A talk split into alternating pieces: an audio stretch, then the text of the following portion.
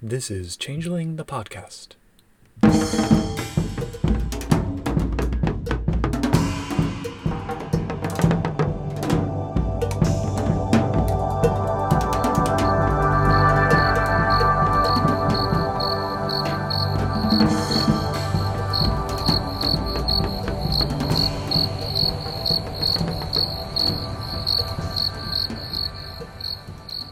Welcome to Changeling the Podcast. Come for the glamour, stay for the vibes. I'm your host Josh, and with us is your other host Puka. Say hi, Puka. Yeah, hi, hi. What are we talking about tonight, Puka? We are tearing down the gates to Arcadia again. It's time for the second resurgence and the return of the Lost Houses as we go into Book of the Lost Houses. Mm-hmm. Book of Lost Houses. There's no. Is this really the third second resurgence? I can't remember. I can't keep track. This I yeah, who knows? I mean, the sidhe just keep showing up. Yep. So this was a very art house book. um, Peak art house. what do you have? What year it was published in? Because lying. It was published in 2001, although the copyright says 1999. I'm pretty Yep. confident that's correct. and it has a bunch of different writers, which you can really tell. And yeah, Which I kind of I can understand sometimes why a book written by a committee they don't spell out who wrote what, but in this instance, hmm I'm kind of glad. yeah. Each chapter specifically. It, Yeah. There's two Scathach writers. There's uh, Christopher Howard with additional material by Adrian Simmons as House Hmm. Scathach, Carla Holler is House Varich, D. McKinney House Daireann, Krister Michl House Aesin, and then Peter Woodworth House Beaumayn. And uh, Nikki and Jackie team developing, and oh, Chris Howard did some of the art too. yes, for his own chapter. He's a role playing polymath. Mm-hmm. So yeah, should we get into the introduction? Yes, brief as it is. Uh-huh. So it starts with in 1969, a sudden implosion of glamour. So I just wanted to point it should be an explosion of glamour unless something's really weird about the resurgence that I'm not aware of. But Something I was actually couldn't remember in C20, do they make the case that these houses came back in the Evanescence or that they had been there since the resurgence in 1969? I forgot to check. Yeah, I don't remember. I guess we'll, we'll wait till we get to our C20 book. Yeah. Which we're not that many books away from at this point. It's true. Yeah. And we get a very brief summary of stuff that happened in Concordia. And then, yeah, it says a bunch of newcomers have returned. I don't know when they were supposed to have returned, how long before this book's written. That's another, but we'll get that in specific chapters. I think it's supposed to be they basically came back with the denizens in 1999. Yeah. So is this book supposed to be set in 2001? That's my other question. It's There's some chapters that make it seem like they've been back for like at least a decade. So it's yeah, and as we've seen with the other books of houses, I think every single one has. Of course, at least a few of our house stayed behind. So Yeah. it's like, yeah. but what is time even Mhm. to a sidhe passing through the dreaming? So then we start with some art of a very. Th- this horse in the opening chapter art is making me uncomfortable. It's giving like come hither vibes. I don't know what's up. But- uh, also, he's really long. Yeah, it's a long horse. Yeah. So House Beaumayn. Yeah, House Beaumayn. So it starts with an email, I think. Yep, containing presumably a PDF. I actually I like that. Given how many times we see the device of like the faux handwriting font on a parchment style background, I like the idea Mhm. that this is actually a PDF that they have formatted to look like that. Yep. Which, oh, that was hard to read the story here, um, especially on PDF, which I was reading it on. Also, Oh, I want to mention this. Uh, I've been saying before. Oh, when re-downloading from DriveThruRPG, there's like much better quality PDFs for things back from when I first got it in 2016. Is this not one of them? No, this is terrible. oh man. Alas. This PDF, or whatever it is, contains the Marvejol manuscript, which is a hastily written history of the house dating from just before the shattering, written by a member of the house who was about to be exiled. And it gives their deep history, explaining how the Gwydion found the young warrior Jalindrel in the dreaming. He had defeated a monster with prophecy and daring do, and then rode with Gwydion as an exemplary paladin seer, went on to found the house, and then they went on the first crusade for some reason. Yeah. It's pretty late, actually, I feel like, for house founding. And then that was supposed to be before the Sundering? Right. So after the manuscript, it explains that the page is missing that explains what happened from the end of the Sundering into the Shattering, which hmm. was while on First Crusade, the house's leader, Duke Jeriman, uh, met this Eshu named Zubaida, who led him to become obsessed with the Iron Road. And that's a, Mm-hmm. a path to Fey liberation that involves dying by cold iron. So he founded the Harbingers of Exodus to collect iron and use it. And then the discovery that they were transporting iron led to the house being imprisoned in Arcadia even before the shattering because they were sworn to secrecy about this kind of internal heresy. Mm-hmm. But it has this vibe of like maybe this was all a Shadow Court plot kind of thing. Yep. So, Although, yeah, they're look. Who is this? yeah, who is this Zubaida? Who is this Eshu anyway? Yeah, well, the book the book confuses me because it talks about how the house was founded, and then they went on the Crusades, and then the Sundering happened, and I, the Crusades were like in ten something. Like, yeah. Well, it would have been right as the Sundering was about to turn into the Shattering, I suppose. Okay, because I thought it, they were saying the Sundering happened like after the Crusades started. No, no, that no, just does my head in. Okay, Then there were these two brothers who took up leadership of the house but disagreed about the dark nature of the visions that they were receiving and how they should continue into their destiny. So they split into 2 Mhm. factions. And it was a struggle pitting kin against kin that lasted until the shattering. So presumably, one group was transporting iron and got the entire house punished, and the other group was sworn not to reveal it hmm reveal the the reason for it. Something like that.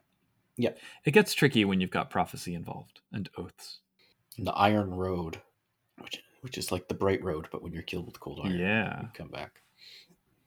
so they were imprisoned. There was a thing called the call of silence instituted to prevent other sidhe from remembering who they are which is very convenient for introducing a new house into the game oh, I missed that. I thought that was just supposed to be. They're just a funny word for the mists. Okay. it, it was a great ritual enacted by the Eiluned, according to the manuscript Oh. except those in arcadia remembered who they were so they Yeah. were I had trouble reading the manuscript, so I'll have to. especially on pdf it can't be easy Mhm. They expect that they've been returned from Arcadia because they are the best warriors against the Thallain. And now that the Dark Resurgence or whatever it was called at this point, I mean, you know, it's it's easy enough to transpose it into the Evanescence. But Yeah. yes, they are back to stop the Fomorians and their their followers from doing what they do. Mhm. That's a theme throughout this book. None of these houses like the Fomorians at all. Like, I mean, nobody likes them, but they're extra hating them. Yeah, another theme throughout this book is that they're all like sorcerer warriors or seer warriors. That's like recurring. so- one of them, one of them are herbalist warriors. Yeah, paladin seers in this case. Mm-hmm. They have a code of ethics called Jalendrel's Code. There's also a note that Jalendrel, in his fight with the monster, or whatever, uh, was it like one of his hands got scorched and blackened or something? So they call them Jal- of the Good Hand, and that's Mhm. Boma. Although I think it should actually be Belma. Jalendrel's code is honor the future and remember its secrets. So accept prophecies. Do not burden others with the future lest it break them. So don't share your visions Unless unless you have to. unless you have to. Yeah.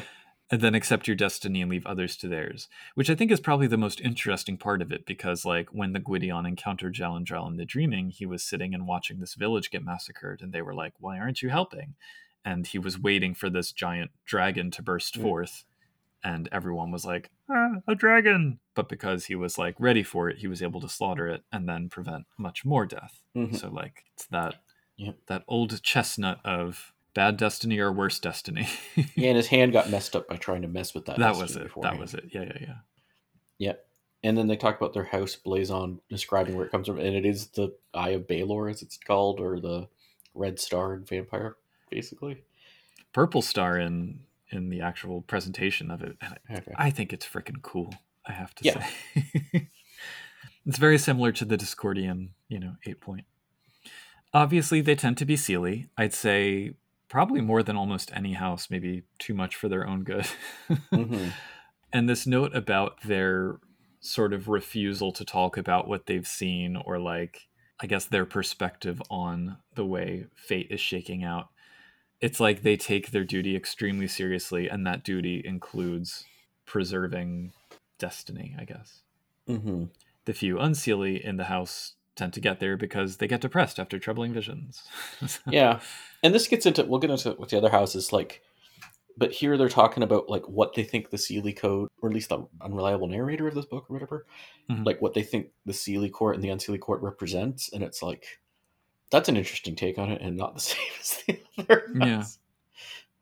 Regardless of their occasional unseeliness, it seems like n- not even their unseelie would have anything to do with the Shadow Court. Mhm. They're adamantly against it. Yep.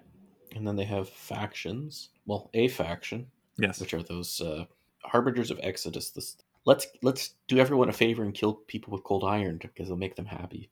Yeah. Thankfully, they're a small minority of the house But they're not allowed to tell anyone outside the house about them. Yeah. For reasons unclear, honestly. Yeah. Because I mean, there's apparently non-house members who have got, started joining that group, so it's. yeah. I guess the prophecy says you shouldn't. Yeah. It all comes back to that oath that they took to keep the conflict between the two brothers within the house. And Yep. so this is like generations later, that's what it's turned into is here's the majority of the house and then the Mhm. Minority that follows the iron road. This tantalizing bit on page 20 where it says they seek to reconstruct the rituals of cold iron that will allow them to set fairy souls on the path of the exodus they seek. I want to know more about those.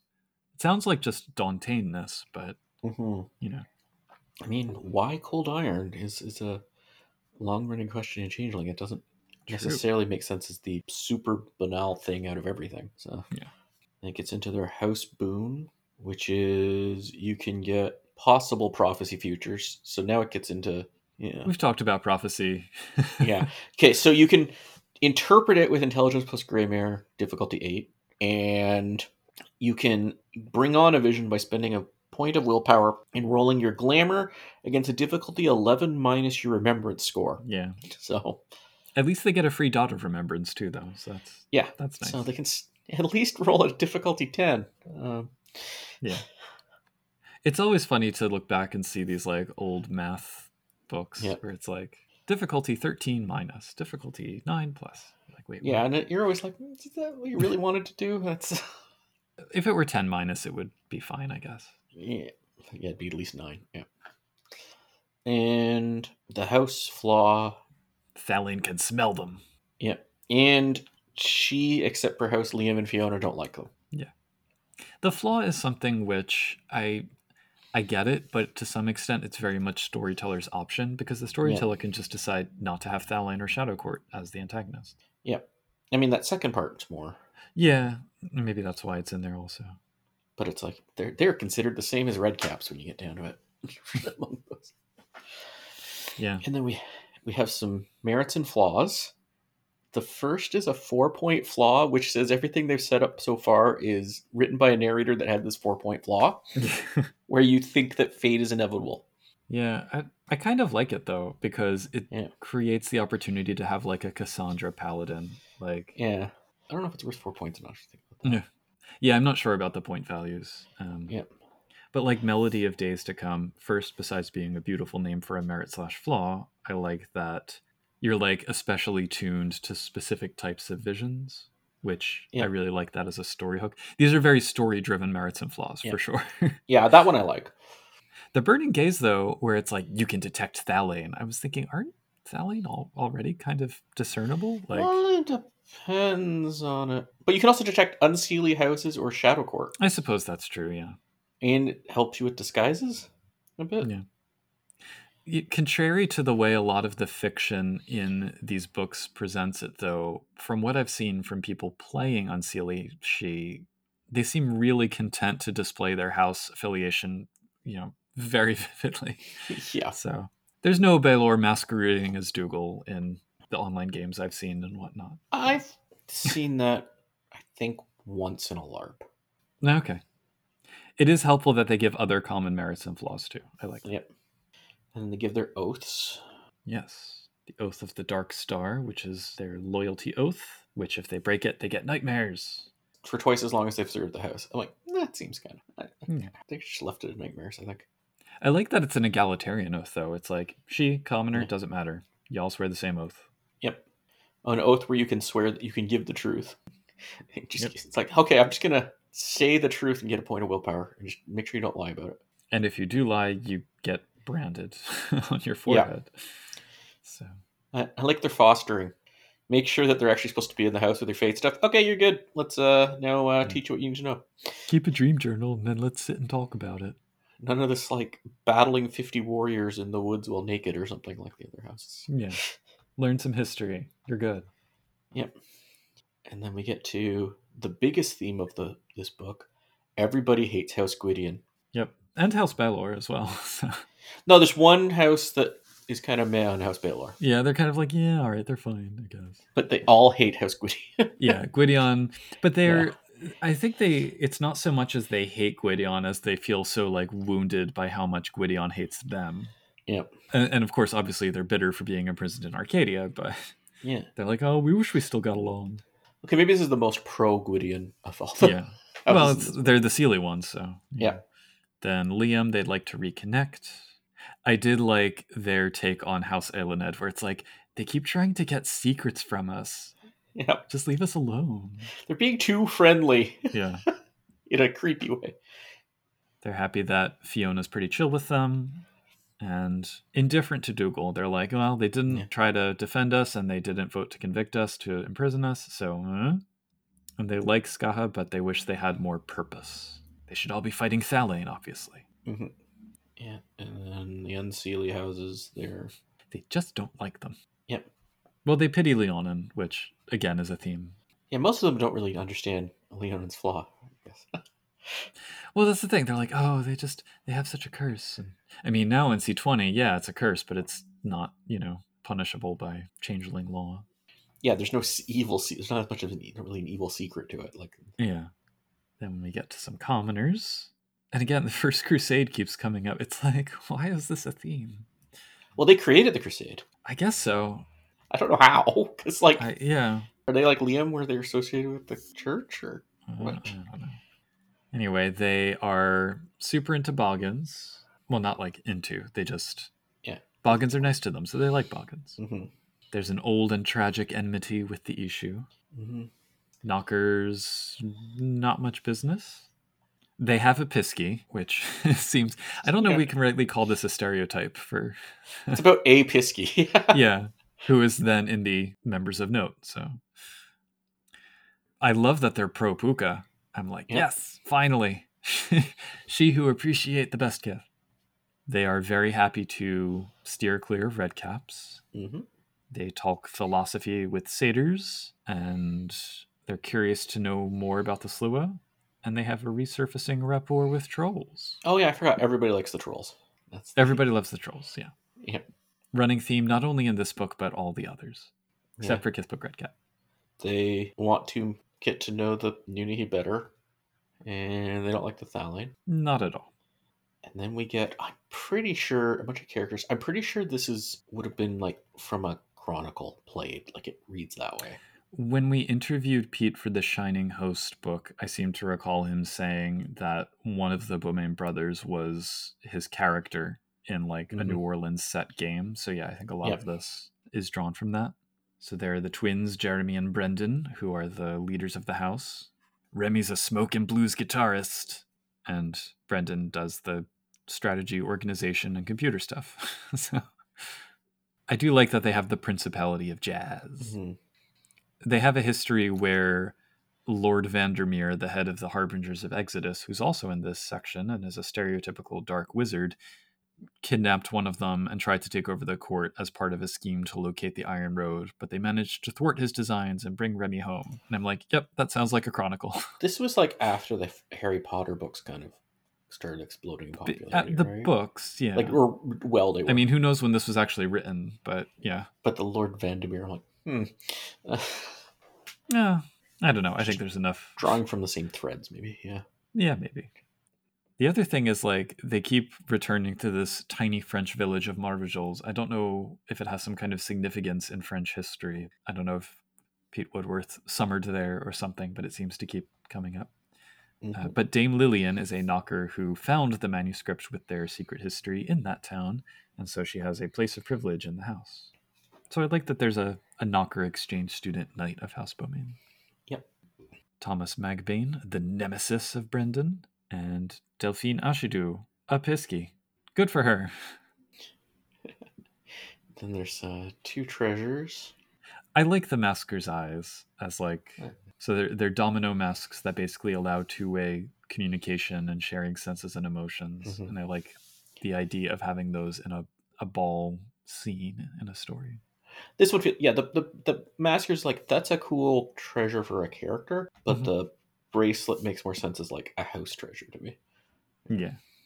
They're both kind of random but cute. Like I don't really see anything that has anything to Mhm. do with the house in these two treasures, but I like them. Same.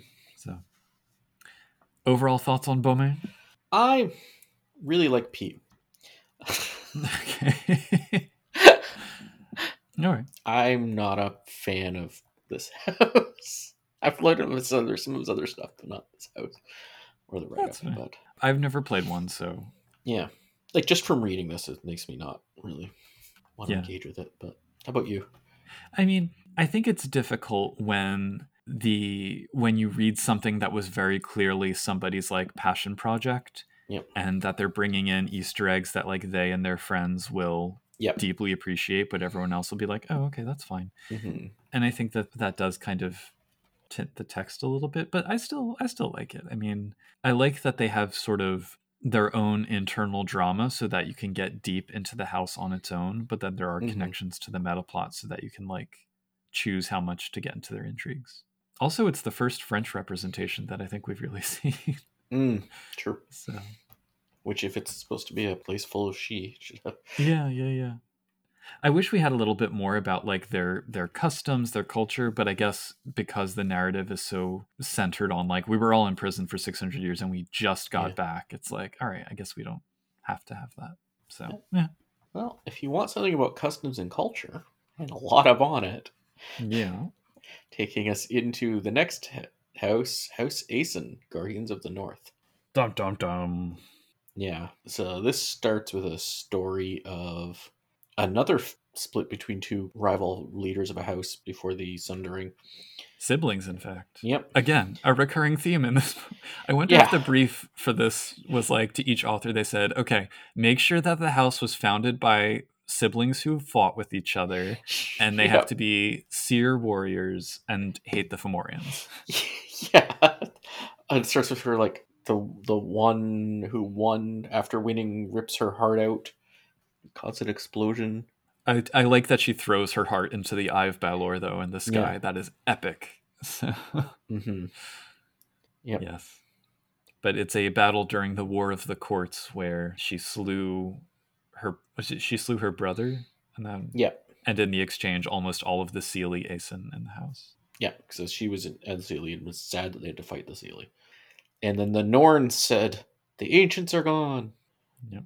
And by ancients we mean I guess the Torah. or the Aesir, or the Vanir. Well, there is a helpful sidebar that says Yeah. lexicon, where it says ancients, Tuatha Aesir, and Vanes, mortal name for ancients. Yep. It's like, okay. Anyway, after the siblings have their fight and both die, and the Norns utter portents, then younger sister Ragnelf comes forward and claims the leadership, turning the War Order of Aesin into a noble house. hmm I always get bothered in these stories when some of the language is like really anachronistic, where she's like, Mm. I suppose we have to change with the times. I'm like, were they really saying that in 1000 BC? They weren't speaking English either, so yeah. I mean, they also have something in here about they're using the Norse terms, and then they say somebody somebody apps something. Then we get a very short history. hmm I mean, it's very much these are these are the Vikings. Yep. And I would say the two defining traits of Aesin are their Vikingness and the fact that they don't have any patience for like thinking of themselves as Seelie or unseelie. They're like, no, we're Aesin. Mhm. Yeah, and Gods of the mythic age. yeah, they talk about worship as epiphany. Basically, that's one of the things. Wish we had more on that. I mean, Yeah. I guess that's a straightforward musing threshold, but still. Uh, maybe. And then we also have uh, one point, it like, suggests that House Aesin exiled Ailil from. Yeah. Unclear. Well, so there's the tie-in. They say like, "Oh, we have memories of an Ailil rebellion in Alfheim, meaning Arcadia," and I assume that's supposed to be a connection to Ertalion and the Immortal Eyes trilogy. Mm, But they, yeah, they have a memory of exiling other houses before they returned to Earth to fight the Fomorians because Mhm. theme. Take a drink. But their purpose currently is to find their missing queen because she has disappeared, put commoners in their place because how dare they think that they can rule, and prepare for Ragnarok. Mhm. I do like the little note that the warrior Aesir and the sorceress Vanis joined to form the Aesin, and it's like, oh, that's where their name comes from. But yeah. So now that they're back, they resent being stuck in immortal flesh, but they're very fond of nature, so that's that's nice. Mhm. They have an extra flaw, which is that they are more vulnerable to true faith. Yeah, but I don't even know if that is more vulnerable. I think that just might be the effects of true faith. Yeah. They are led by a nine person virtue council, which sounds really. I don't know how I feel about that name. Maybe it's like taken from a historical thing, but I'm like, that sounds like morality police. I don't know. Uh, well, no, I sing whenever I hear virtue, I think of like Aristotle, and like it's not what I'd consider morality, but Maybe. Yeah. It just sounds kind of authoritarian and creepy. yeah, And then on Vengeance Night, April 30th, Walpurgisnacht, one of their unseelie members from each of their established five or six, I think, occupations sacrifices themselves into fire. And I'm like, how many of them are there that they can afford to keep doing that? that's my thing too. If you look at how many sub factions and sub factions they have, and all the roles, and it's like how, yeah, this Yeah. there's so many Aesin to, to like have this. hundreds of them must have come back to Scandinavia all at once. well, they also addressed this. They didn't. Most of them didn't return to Scandinavia. Most of them came to Concordia, and they're like, "Oh, I guess we're supposed to be in true, Concordia, yeah. Concordia then." I wonder where. They're probably North Dakota or something. With, Minnesota. uh, with, with Minnesota, yeah. It's like everyone in Minnesota is now an Aesin. Are you an unseelie? Oh, sure. yeah. Anyway. Uh, and then there's a note about their connection to the Naturae, so the nature spirits who they can talk to. hmm And I was kind of, well, I'll get to it later, but I was like, I thought Varich maybe should have had something with this Yeah. because he keeps going on about how they rule over the Inanimae and nature and Yeah. everything. But well, we'll get to that. That's Yeah. that is interesting questions for me about the anime, how they're described there. But Yeah. yeah, they also they have a uh, gender roles kind of big deal. Very normative gender roles. You're allowed to pick the other role. It's just you know not cross gender occupations. Though not encouraged, neither are such cross sex attempts actively dissuaded. Okay. They did walk that back a lot in C20. It was like, Yeah. yeah, they tried that when they arrived, and then they decided, no, just let people do whatever they want. Also, their whole Fior ride thing, you know, when you join the house, do do all Aesins start out as childlings? Like what? In which case, if they only been back two years, like are they all childlings? I shrug. All things considered, it did kind of seem fairly tame. Like, okay, you have to survive in a forest for a week. Yeah. That's, you know, that's doable. it just seems weird with the whole like they're all children. Like what? Is was this what they did back beforehand? What is this not talking about like when you come as a changeling? Because that's what they for all that stuff. Anyway, Well, maybe they all they came back and then it's like they're expecting that new members will wake up as childlings or something. I don't know. maybe. Speaking of childlings, though, with the gender norms that are listed here, their women are assigned to be either, I'm going to say this word carefully, volvas, which is an Old Norse word for like a sage or a seer.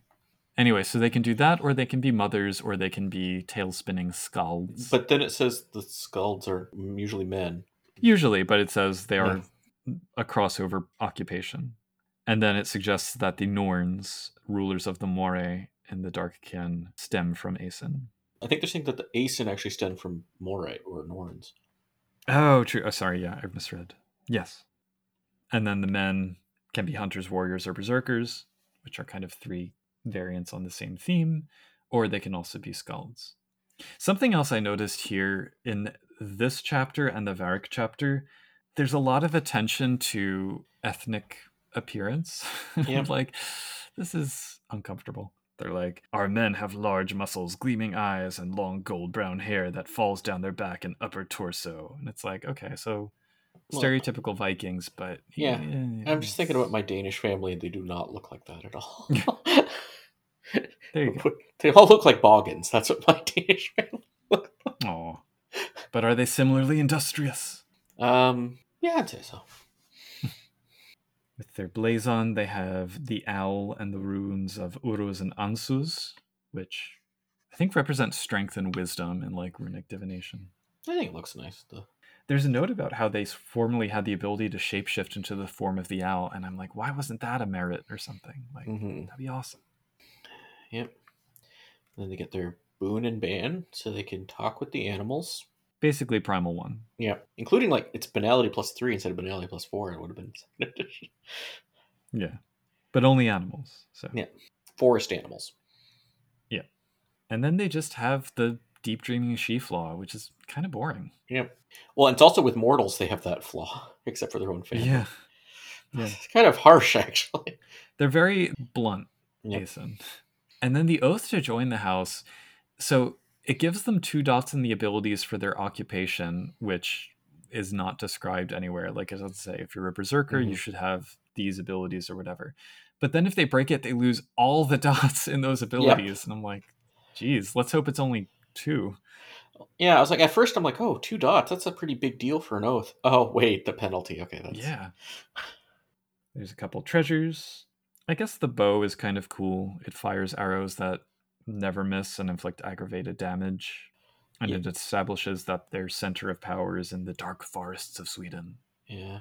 And then their berserker's armor gets a level three treasure, giving you five extra health levels, but it's got a huge price to it. Yeah. I, I think probably too high of a price. Yeah. Like maybe maybe make it a lower price and a higher point treasure. That would be. yeah. A lot of these bits, by the way, I mean, they're just flying by. Like, there's very little depth to a lot of these uh, Yep. pieces. I think you like more depth than me. I think. I do. I do. Anyway, politics. Here are the nine virtues. I guess that's what the virtue Council is all about, right? Yep. I wonder if like each of them covers one of these. Wait, how many are in the virtue council? Nine. Okay, yeah, so it probably is. Yeah, there's courage, truth, honor, fidelity, discipline, hospitality, industry, self-reliance, and perseverance. There's another another theme running through this book is that honor is individual. So Yep.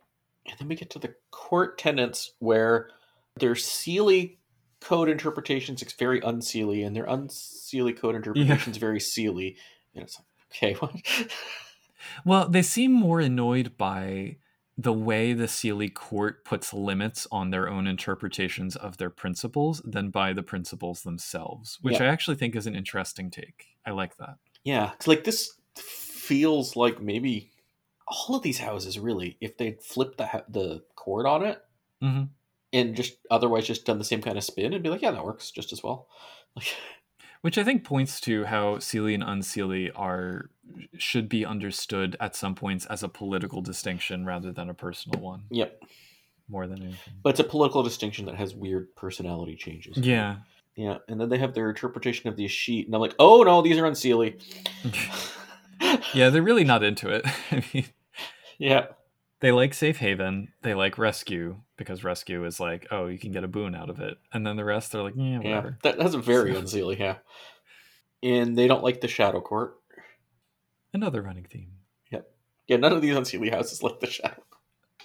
ultimately it makes me wonder what are they really standing for like they have a passion and duty to defeat the Fomorians. They have a belief in personal honor and integrity and a belief in their own exceptionalism. But like that's all of the houses. Yeah, they're like very crude allele level.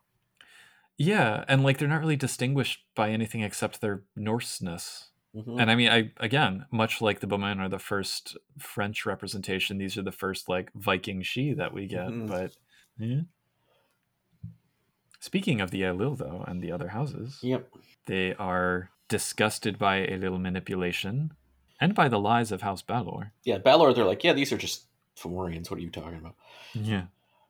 It says they've had the most conflicts with Beaumayn, and it claims that they're allied to Varric, which is interesting. Or Varric, I'm not sure. They think uh, Daireann are annoying. Yep. They like Dougal. And Eiluned. Well, they don't like Eiluned. They just think they're too important to ignore. Yeah. And then they like, oh, Fiona, stop screwing around. we Uh, wish we could respect you. And they would like to work with Gwydion. I mean, Mm-hmm. for an unseelie house, they're pretty cool on Gwydion. Yeah. Pity for Leanhaun. Contempt for Liam. Yep. They have more respect for the Autumn Scathach than they do for any non-sidhe noble, which makes it seem like they do not recognize non-sidhe noble at all. Yeah. I'm curious why, honestly. Well, But they're flaw. I guess so. The flaw doesn't apply to any Ska to the Scathach. She so Yeah. And then Varric, they, I guess, are okay with them. They seem to like them. they're like, oh, we hate all the Adhene. You know, except for the Moray that they. Yeah. But like again, as Unseelie, they seem to be overall really not into any of their fellow Unseelie houses except for Varric, and then Mhm. all of the Seelie they're pretty cool with, Yep. except Eiluned they're like suspicious of. So it's Which is just they- showing that they're Seelie if you're suspicious of it. right. Actually, it just shows that you're aware. Um, Yeah. And they do not like the Tuatha. no. I did like the bit when they talk about the Dark Kin that they're aware some of them don't want to serve the Fomorians anymore, and so they're like on the lookout for those who want Okay. to like Do you know what this reminds me of even more than Vikings? Like Hmm. the DS9 interpretation of Klingons. I'm surprised they didn't have a story about them going and killing the Tuatha because they were too much trouble. But anyway. Perhaps so. Yeah. But they want the Tuatha to return so that Ragnarok can take place because Yep. they want to be the saviors for the ignorant and resentful commoners in Gallain. I'm sure why these Fae are called Gallain rather than just Kurdistan as any other commoner. And they like an anime. Although they'll leave them to Varich rule. Yep.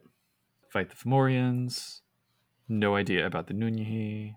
Maybe we can go at allies though, so because Nunnehi aren't Gallain to them. And then my favorite paragraph is on page 48 when it has animals listed under prodigals. yeah. that should be in the Pooka book.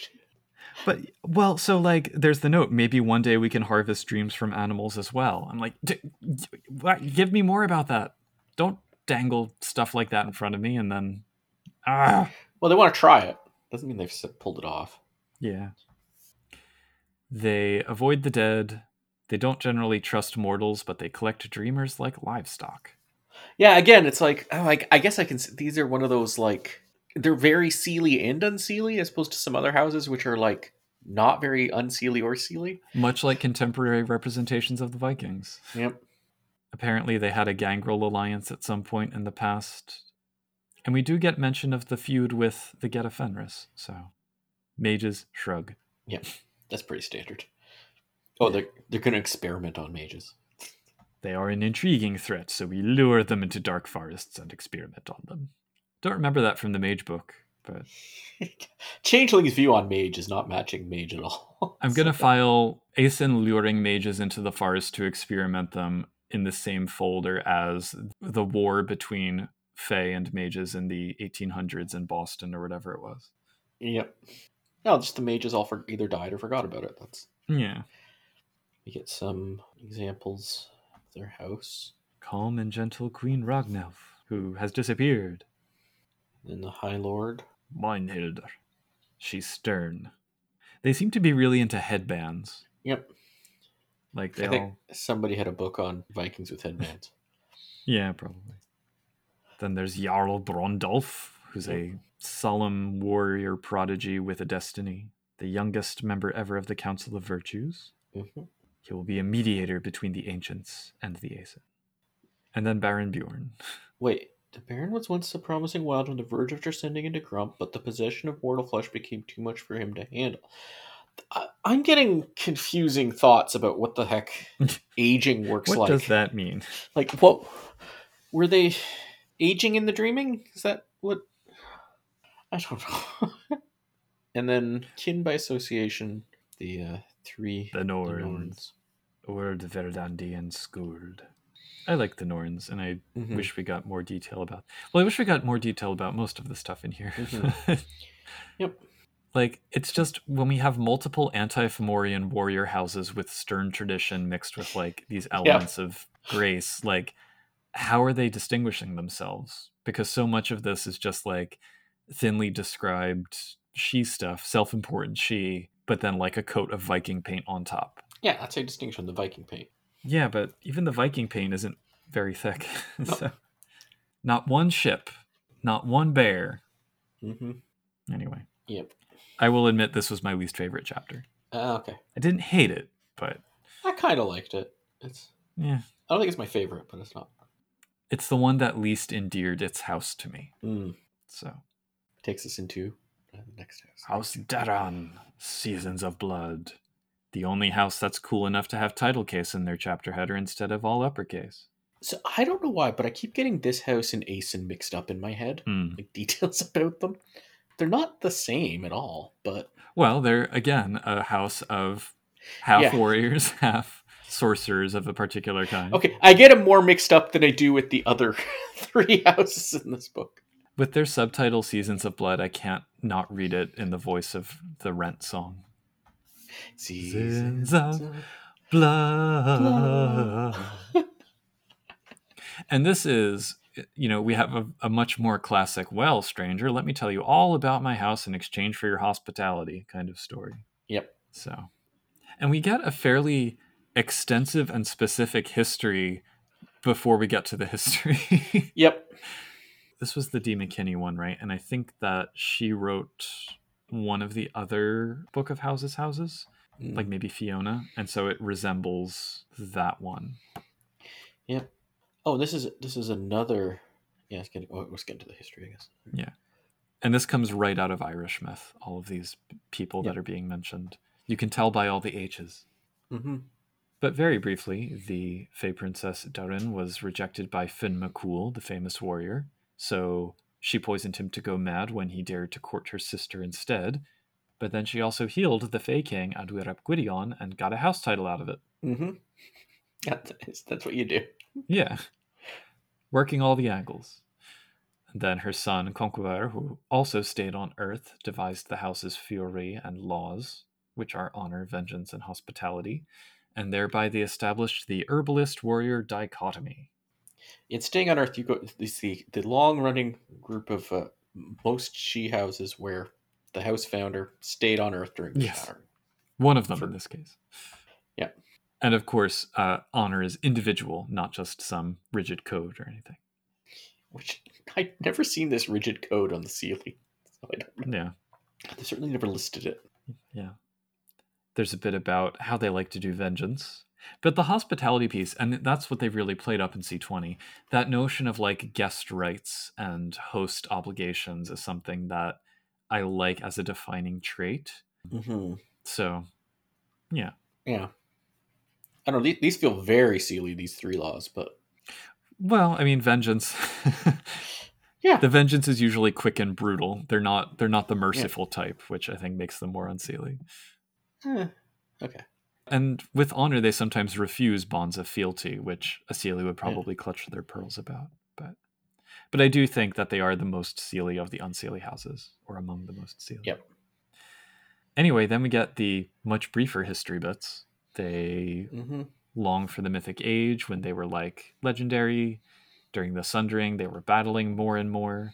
I love the note that in the shattering, they let griffins, lions, and dragons get on the trods to Arcadia to safety first before they did. Yes. Save the griffins. I'm going to hope that wasn't like a metaphor for the other houses and that they were actually saving No. bygones. That's what I was picturing. Yep. The interregnum they don't remember and they don't remember why they left arcadia but now that they're back they're going to fight off the fomorians take a drink and also put those commoners in their place because high king david is gone and surely that's what's causing the commoners to think they can rule things We'll get into their house law. I have a theory about this house that they're actually a Seelie house, but then House Ailil convinced them that they're unsealy. hmm. perhaps Because they're the gullible house, too. I love it. i mean they're you know i wouldn't say they're I don't know if I would say they're gullible. I think Aesin are gullible. but yeah, maybe. I like the note that they're unsure whether Earth is going to be the battleground that they have to protect or if it's like the prelude before the fight in Arcadia against Mhm. the Fomorians. Pressing questions. Yep. And then we get to their society and now this is the bit where like this feels like a house that's been around in the autumn world forever from Yeah. this descriptions like Well, having played an Autumn Daireann in a game online, I support that. no but it also just seems like like they have all these well, but we specifically do have that one of their founders stayed on Earth. Yeah. So there is precedent. Can I also just say that page 58 like has the best epigraph and opener where it's like first it has the best ancient Celtic curse of all time, which is may the seven terriers of hell sit on the spool of your breast and bark in at your soul case. And then it's just the narrators talking about how amazing buffets are. So I mean, you know, I like that madcap kind of narrative turn. yep Yeah, no, I mean, point taken. Like, it is weird for them to talk about like, oh, all the years of growing up when it's they've been back for probably not even years plural, according to this Mhm. book. Also, they're really ableist, yeah, but that's you know that's traditional Irish nobility. So, well and they're talking to apparently the Dougal to a Dougal, yeah. so the Dougal's like, uh, and she's like, oh no no sorry sorry if uh, sorry if I'm sounding intolerant, but we you know it's like, uh, this gets into their house flaw which we'll get Yes. to later Absolutely. they have a years long fostering involving training in war arts, tactics, stories and traditions, and at least one craft, which can include herbs and poisoning. And they always send their younglings to another Daireann's Hall for training. Which again how long Yeah. and how many are there? Right. Yep. Although it would be interesting if, like, when they came back because of the w- weird wiggly nature of time, they had already been back for 10 years. I would roll with that. Yeah. Um, the Saining is a fairly minor occasion, but then the Fury is a chimerical combat gauntlet that can last hours to days, facing any challengers who come to fight. And overall, you know, logistics of the upbringing section aside, this is certainly more info about their rearing process than we saw for the first two houses. Yeah. We have their opinion on the unseelie and seelie codes They're not too keen on honor as a lie. What matters is how you define honor, and that is a completely personal and individual thing. yeah It's like, all right. passion before duty none of these houses like that actually none of the none of the unseelie houses period like that one Which was the one that said, like, our duty is our passion? Was that Aesin? yeah i think so yeah But then, like, some of the Seelie ones, I mean, th- the love conquers all. They're like, yeah, whatever. But then the rest, they're like, oh, yeah, death before dishonor, of course. never forget a debt, of course of course. Beauty, sure. Ugliness first, but beauty, yeah, we're into beauty. And then out of all of them, I take back what I said about none of these houses seem into the Shadow Court. They're really into the Shadow Court tenets.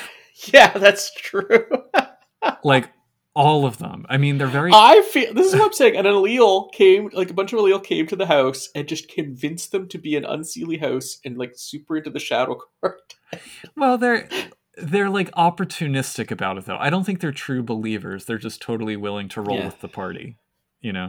So, yeah, it's interesting. and then the Escheat Rescue and safe haven seem like they're two primary things that they're into. And domain. yeah The others they're like, well, it's all it's all a matter of nuance.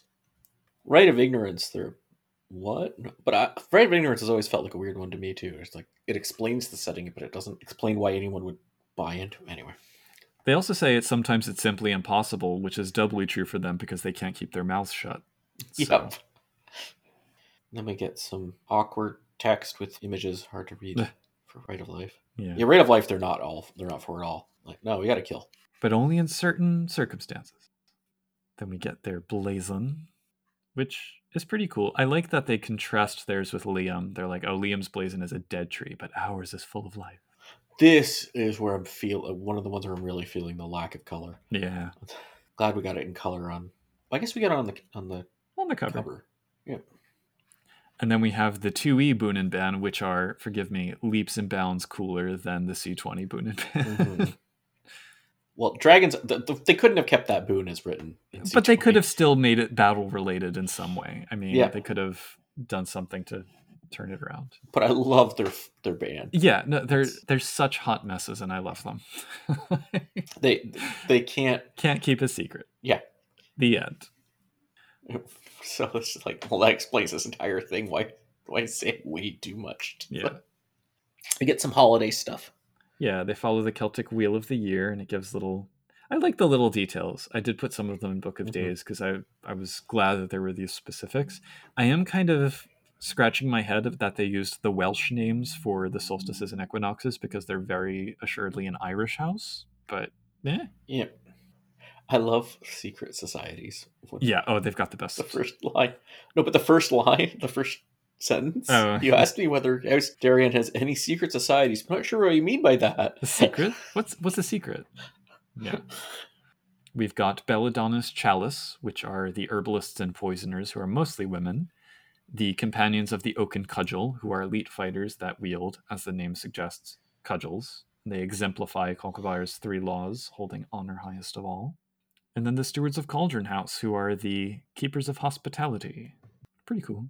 Yep. Get their house oath with a gentle bloodletting. Yeah. Well, it's like Blood Brotherhood warband thing. Yeah. From what I could tell, though, there's no drawback for like if you leave your warband behind or something. Uh-huh. Like you get the health level and the willpower point, and they fade at the end of combat. But if you like run away like a coward, oh well. Yeah. Although if you took damage, like they point out, at the end of the fight, it could go yeah, bad. that's true. If you took enough damage for it to matter, then you wouldn't be running anyway. So hmm then opinions, plenty of opinions, They say that Aesin lacks subtlety. right? They're great warriors, but you know, dumb as posts. Well, no, they don't say dumb as posts. They're just stubborn and one-sided. Yeah. They admire Ailil. Yeah, I, I think Ailil talked this guy into. They certainly seem willing to let them take the lead on things. Yeah. Balor, not at all. They despise them. Yeah. Uneasy about House Beaumayn. Although here it is again, like they went to what was once called the Holy Land and learned many tactics of war, which is accurate, historically speaking, but it's like, why are we leaning into this so much? Yeah. But this must have been so. Yeah, and I'm curious how the writing process went for this because I thought they were disconnected. By the time this book was in production, the internet was a thing. So they were Yeah. presumably emailing each other a bit. Uh, that's true. Maybe there's an IRC. Then Dougal they count as strong allies for unknown reasons. Mixed opinion on Eiluned. They hate Fiona. Lovelorn fools. They find Gwydion too optimistic. Yeah. But overall admire them, I guess. Yeah. They hate Liam. Scathach are some of the best among the sidhe, but there's some mm-hmm. there's some bad blood. And they're curious about Varich. Is it Varich or Varric? What do you what do you prefer? I keep flipping when Varich. Okay, how do you say it in Russian? Well, that's the thing. It's because it's not in Cyrillic. It could be Varich or it could be Varich. So, Mm. Varich. I think in Varich. All right, Varich. Varich sounds more likely. Then uh, here's the sidebar that explains Scathach and Daireann. I mean, long story short, Daireann blabbed about the geasa that were on Cú Chulainn, and that's what got him killed. And he was like the prize of House Scathach, so Mhm. they resent that. And then they did it again And then they did it again, in 1346. Yeah. right on the cusp of the shattering. Then we get some views on other kiths. Boggans they like, because they know of hospitality. Ish are too flighty. Nockers are crude but useful in war. hmm They don't like Pooka. No. Redcaps are necessary brutes. Uh, they're not a big fan of satyrs. Traitorous satyrs. They like the Sluagh. I wonder if there's like it, it feels sometimes with these stereotypes. It's like okay, let's flip a coin. Right. Whether or not you like or hate the house, and then you come with justification. Yeah, basically. Except the trolls. You always have to like the trolls. yeah. I should do a, a 16th house that loves all the kith except for the trolls. The trolls. there you go. They have no clue about the Nunnehi and basically no clue about the Inanimae, but they let Varich handle them. They avoid the Thallain for their connections to the hated Fomorians. Mhm. and they fight the Dauntain. They avoid mages, pity ghosts, avoid vampires. God, it's like every prodigal in here. Value the mortals. Actually, at this point, they would have had like they could have done like uh, hunters. yeah, it's true. Werewolves, they have an enmity with Fianna, which I guess makes sense because they. Uh, That'd be funny. It's like, why is this Fae changeling hating us so much? And they're like, yeah. The founder was an evil Fae who rejected the amorous attentions of their greatest kinfolk and poisoned him to boot. It's like, yeah, but then he tried to date her sister, so. Anyway, um, the politics, I'll admit, I was kind of confused. Like, yeah, I'm very confused. Choosing the Rye and Ben Rye. so it's title five, because we get on the next page, we get a sidebar Yeah. explaining that. But it's like they're chosen in trial by combat at a challenge issued on a cross quarter day by an unblemished warrior, but only if the house is not at war. It's like just goes on and on with these details. But the positions are vacant anyway. So is it Yeah. is it supposed to be like an opportunity for players to like, oh, maybe we can be the king and queen of House Daireann? Like But there's no one to fight to get it. yeah. But then on top of that, there is a house leader who's the high lady who's not in that structure. So it's like Yeah. I wasn't really clear on how that all fit together. And there's a prince and princess is like a separate level. Yeah. Well, presumably that's just title four. Like I think that's No, but none of this for Title Four. Title Five is Duke. right. But I, in the same way that Scathach title doesn't correspond to regular title, Yeah. I think this might also be not regular title, but I'm not sure. It's not clearly specified. Yeah, there's no count either. yeah. Yeah. Shrug. Anyway, that could use some clarification. But I am quite uh, amused by the bit where it's like political leanings and like anarchists, purists, ritualists. I, I don't know what all, all that means. Throw that right out the window. Then some famous faces. Fianich Nistrachen, the High Lady, the Ard Bancharna. I love all the Irish in here. It's great. Probably butchering it, but I like it. And again, it seems like she's been on Earth for a while. So, Yeah. in her youth, she gained a great deal of fame for slaying a dangerous chimera known as the Hound of the Black Isle, a foul creature that had plagued a Caledonian freehold for many years. Yeah. But then the next What? line is in our recent days in this world. So it's like, did she slay that chimera 600 years ago? Or, Was it in Arcadia? Like what? well, no, it says the Caledonian freehold. So Oh, presumably okay. it was in yeah. Scotland. So yeah, I don't, I don't, I don't know. But I like her as a character. Yep. Then Johan Abderith, one of the few men in Belladonna's chalice. Yover and Chevale, twins in the Companions of the Oaken Cudgel. At least they're not the leaders of the house. Yeah. At least they're not fighting each other. Yep. And then Inira Fernician, the token troll warrioress of much repute. Yep. I mean, I guess they're all okay. Like, they have stories. They're not like Yeah. mysterious and obscure founders of the house who are missing. It's like, no, these are people who are actually involved. You could meet them. Yep. You could fight with them. They could tell you all their secrets. And then we get their treasures. Get a heckin' excellent cudgel. Yep. It's good at kenning. Yeah, but it also gives you Oaken Shield and does strength plus four damage. And like, I mean, Yeah. This is pretty awesome. And then the cauldron that can make a war potion or a sleeping potion. Oh, is Pris Lenore the one who's having this story set? It's Sir Hamish who's listening to it Oh. and then sending the notes to Princess. Yeah, okay, yeah. Overall, it is still my favorite chapter in the book because it Yeah. feels like a rich and mostly complete portrait. It's definitely my favorite house of the book. Yeah.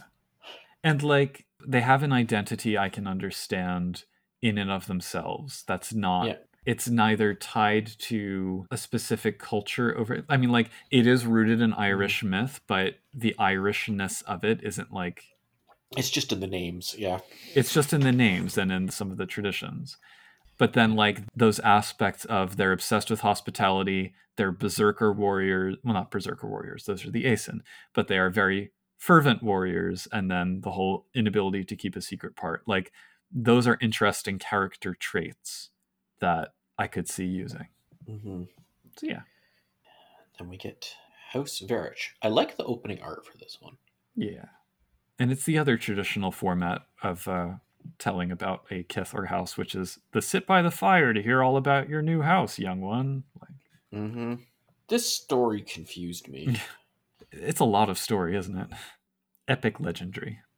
the house founder tried to bang a snow lady that was made for Right, like as soon as he met her, and then she melted, and then his, his heart was broken, and he decided never to love again. Which, I mean, it it reads like a Russian fairy tale. I'll give it that. Yeah. But you know, it kind of it kind of ruined things for the rest of them. So If you actually look up books of fairy tales, like the the more anthropological kind, yeah, those make really weird stories. Like Yeah. for any culture. actionable ones anyway. Yeah. And we do also have the Sluagh in here because we're in Russia. Yeah, because the Sluagh are so Russian. Yep. Oh, there's one. Okay, this is a little thing. I like did some research in rabbit hole. Novgorod. Mhm. Okay, it talks about how they were worshipped as god and the great gods as the great city of Novgorod. When Novgorod was founded, it was Christian already. Wah, wah. Unless there was the Viking settlement of Holmgard that was in the same place. But that's too Aesin. Oh, well, in this part, it says after Fomorian's betrayal, he. Ma- I thought it was a Sluagh betrayal. Didn't we just have a story about this? Well, there was also because after the Sluagh betrayal, then Marina the Fomorian tried to seduce him in a similar form. That- Yeah, no, it's confusing. That took like that was like thirty seconds of time. That's not a betrayal. yeah, and I, I mean, it's a kind of thin excuse for like the house flaw and kind of all over the place. I don't know if it was inspired by a specific Mhm. story or not, but Yeah, it, it kind of reads like House Incel at this point. there is a slight mention that um, Varich is bisexual though at the start. So, Okay, and I do like that he's the child of the the moon and the sun. Like, I think that's kind Mhm. of cool. Oh, there's definitely things I like about it, but there's some Yeah. yeah, there's some polishing. I think it could have like a lot of this book. Again, like Aesin and Beaumayn introducing Viking and French, this introduces Slavic for the first time into the canon for the Sidhe, Mhm. and it does have that vibe of the fairy tales from that part of the world, which I appreciate. It's just Yep. it doesn't always lead directly into the frame that they're establishing for the present day, very straightforwardly. hmm Yeah, and this book does present. It's also the whole Novgorod thing, like that. It was the capital of a republic. Yeah, Sorry. fast and loose with historical details. Yeah. So then the Sundering, they reigned over the wilds and spirits until Christianity came and brought death and destruction and banality, presumably. So they left for Arcadia. But of course, Yep. a few stayed, naturally. Again, we have the sort of seer warrior combo because they see all these patterns and slay beasts. Yeah. There's an interesting description of Arcadia as a exist in the endless thrones of unchanging winter. That reminds me of you talking about why you don't see winter as banal. Like, it does sound very beautiful. Ice palaces. Yeah. It also t- wasn't there stuff in earlier books about like if the autumn world is seelie, the Oh, yeah, yeah. um, Arcadia must be unseelie. And anyway, Yeah. So they don't know much about what's been going on during the interregnum, but now that they're back, they're ready to reestablish themselves over their servants, the commoners, recover their dreamers, and complete the pattern and fight the Fomorians in Russia hmm and and Central Park and Russian Hill in San Francisco. Yep. Feels like kind of a ham-fisted connection to get them into a Concordia game. but yeah. then we get into their boons and ban. Oh, the blazon, their blazon's like a. beautiful. Beautiful. I like their boon. Yeah, their boon is cool. It can be really powerful in the right situation, but hmm I would have liked maybe other ways mechanically that they could use it because I feel like all of this stuff about them seeing patterns everywhere, but the only way it Yeah. manifests It should. It shouldn't be in combat. It should be in like in competition of any kind. well, it includes like dancing or sport, so presumably Yeah. I mean, it should also include. It should include politics. It should include all sorts of stuff. if it did that, it would probably have to be like a difficulty one reduction Yeah, that's true. rather than two. hmm And then they get two bans, one of which is they can never give a vow of love to another. That's sure. And then this other one that's not replicated anywhere else about like a horrible challenge bound thing. Like if they're challenged, it's like worse than when Yeah. the issue had that. Like it's They must accept, or they will slowly Yeah. waste away. The loveless thing, I mean, no, the loveless thing could work, but as written in there in that particular band is like that's nothing. That's right, yeah. It's a it's a little extra ban. you can't swear an oath. But it's the whole other everything about them, both other people's description of them, their own. Like it seems like it should be like the defining thing of the house, and then it's I was just Yeah. surprised there was nothing about having some kind of command over nature because that's so much of their identity. well, they have a command over Inanimae. Nevertheless, like Yeah, they could have incorporated that into the pattern thing somehow. I don't know. And then we get some appearance description again. yeah. like, okay. and they get how much they really like. No, they, they, this is like my home is my castle Yeah. stuff. Yeah, castle doctrine sidhe. Yep. They are firmly committed to feudal order. They don't even seem about feudal order so much as you know. Well, they believe in Sidhe's supremacy for sure. Yeah. I did like the note about how even though their pattern sense makes them excellent tacticians, it makes them more likely to be caught off guard by the unexpected. I liked Mhm. that aspect. Yeah, and if they know if some their opponent knows that, they'll just like, Mhm. well, I guess I shouldn't give you a chance to sit there and pay attention. Yeah. It's like playing chess where it's like doing something completely off the wall can throw your opponent and then you can like come back with a new strategy. hmm They have two groups included here. They're the Opteniani, who are the changed ones. They're kind of like the minority voice that like counters the plans of the house and the very create variations in the pattern. There's the Mhm. suggestion that they stayed on Earth earlier in the chapter, and their leader seeks Varich's heart, which has been lost to him in his dark wanderings.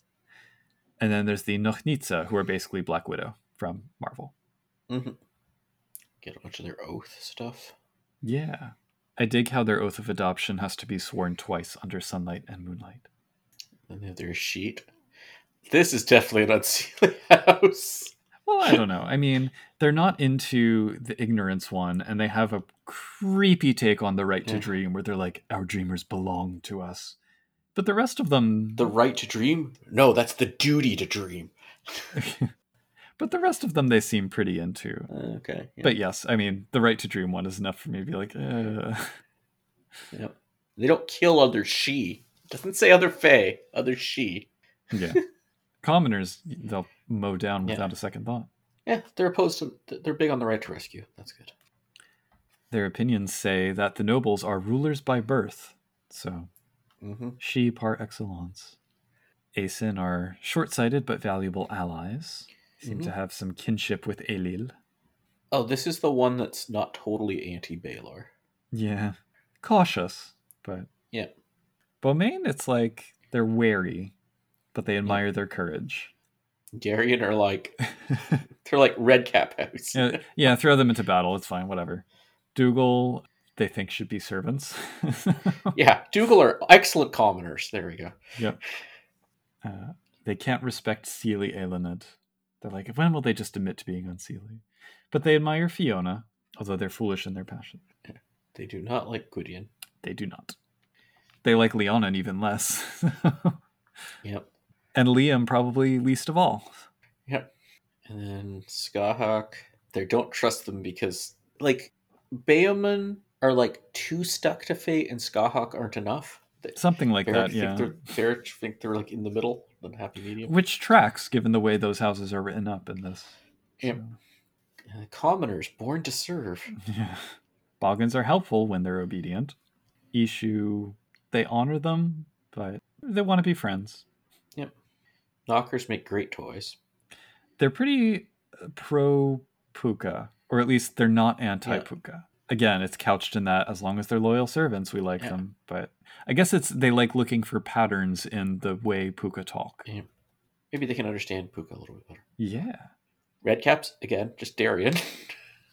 expendable soldiers, Yeah. the satyrs, they're very good at parties. which they like. Yep. Sluagh they hate.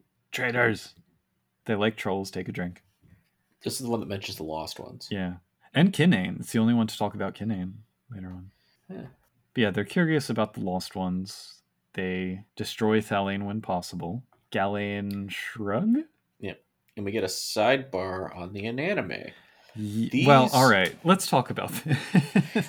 My only theory is these are about other phyla in the same kingdoms as the Inanimae we get in Inanimae the Secret Way. I could see that. I could I could agree with that. Except the domestic ones, It's interesting because when we talked about nymphs in the last recording, Yeah. you know, I see these as being closer to those and closer to like the genii loci hmm than the sessile ones that like live in trees. Yeah. Maybe this was written by someone who hadn't had a chance to read Inanimae the secret way yet. Maybe. Anyway, they're lost kiths, and I, I'm into it. There's also a weird description of their anchors being in the dreaming. I didn't know anchors could do that. Yeah, and they keeps calling them spirits, which is like, well, Yeah. wait, hang on, that's something different in World of Darkness cosmology. Well, in Inanimae the secret way also called them spirits, so Uh, it's interesting that the uh, the Polivix, the line where it says, "Oh, fertility rites practiced by those who understand the connection between sex and plowing fertile ground." I'm like that's that's an interesting, I don't want to go farming with this guy. yeah. Importantly, these are not changelings, right? Like yep. that's that's the key thing. So whatever they are, whether they fall under the classification of Inanimae or not, or if there's something else entirely. And I mean, the Domovoy are the ones that we get in the character creation section of C20, so this is Yeah. technically their first appearance. But yeah, something to sit with. Then the rest of the Inanimae get a separate section. So Inanimae being a bunch of servants to sidhe is just not what any other write up of an yeah. And that's the thing. It's like there's nothing to justify that from a mechanical sense, certainly. But then, like, yeah, I don't know. We get some prodigals. Yes. Stay away from vampires, but yay, Baba Yaga's dead. Mixed opinion on the werewolves. I liked the note that they sometimes seek vengeance on behalf of ghosts. Presumably, the ghosts are the ones reaching out because it's not like the Farage have any kind of way of talking to them. Yep. And avoid mages. Mortals, they're like, all right, cool. Pool of servants to draw from. And then the Kinain, they're like, oh, there's Kinain now. That's cool. Yeah, I really liked this. I I wish the other house write ups had had more about Kinain because Mhm. that's a story hook. So I take that. But like they still kind of consider them just as servile as the rest of the mortals. So it's not like being Yeah. Kinain gives you much privilege. Yeah. Anyway, then we have some treasures, creations of amber and gold. They're both amber. Oh, the first two are amber. Yeah. Yeah. The amber worm is like a pokeball. Yep. So- The second one, the eyes of the snow maiden. So it's one of the two eyes from that first story of like the snow lady that melted. Is like a level four treasure that doesn't do. I feel like if it's going to be like that tied to the yeah. the should be- singular, should be legendary and. well, it's powers. singular, it says. So Yeah. But my favorite is the one on the next page, which is the Firebird. Yep. I love the Firebird. And then we get NPCs, the famous and infamous. There's there's two of them, right? Yeah. Which Um, one is which? Or are they both supposed to be both? But I like the house founder, Varich, is actually there, and he's just like he's taken on like mortal form, Yeah. and he's He's a professional dancer in San Francisco. Sure. Actually, they're both in San Francisco because then Irinochka, who leads the Obtenyani, or founded the Obtenyani, is a drummer in a lesbian rock band. Yep, I guess they came back in the at uh, Russian Hill, right? Yeah, well, she's in the Castro apparently, but but yeah, it's like these are the founder of the house and the founder of the main sub society within the house, and it's probably the first time we've ever seen like two legendary characters in the NPC section for one of these. And they kind of read like somebody's PCs. Yeah, kind of. Anyway, overall, I'd say it's a decent chapter. I mean, Yeah. I would have liked to see more detail about the Seelie and Unseelie opinions, hmm especially because, like the other houses, this one really muddies the distinction between the two. Yeah. But I like the I like the myth mood, the lore mood. I Probably wish yeah. the house founder wasn't just so. he's like hot bad boy, perfect at everything. I see him as like whiny little mama's boy, kind of. Yeah, but he's like the perfect warrior and he's completely beautiful and he can never love, but now he's a dancer and he's rich. Oh my god, he's an anime character. Yeah, there you go. That's it. He's a waifu. Yep. I like Irinochka better, definitely. Yeah. Then we get to Hauskau. Which has opening art that what? I'm gonna guess it was repurposed from Denizens of the Dreaming, and it's like here's a knight versus two Fomorians. okay, so I'm like, did he, what did he travel to the Middle East? Like, what's? Well, given this chapter, it's possible. Yep. Which we'll get to. I have a list of things I think Chris Howard researched when writing this chapter. Yep. This has the most interesting lore implications. This chapter, I think, Hmm. like for the what are everything in Changeling. Yeah. Starts with a story. Do we need a content warning on this story? I mean, maybe a content warning. Yeah, like we don't need to go into details. It is based on a historical event about a massacre during World War II. But the changeling connection is that a Nazi redcap who was involved gets his comeuppance from a Scathach. Yeah. And I think it might be the only piece of fiction that we get which is directly set in the interregnum. Yep. Which is kind of interesting. I thought the fight scene was kind of cool. Like like this Scathach where you're fighting tanks and stuff and like machine guns. Yeah, do you know what took me right out of it though? Yeah. Is the specificity of almost 69 tons of clanking steel sheared through his legs. It's like such a So again, my list of things Chris Howard probably researched begins with World War II armament details because like that's such a specific number. yep. Also fencing techniques, that also comes up. Yeah. But then she like he there's this prophecy. It's like he's not supposed to die for another two months, but But she decides he can die now.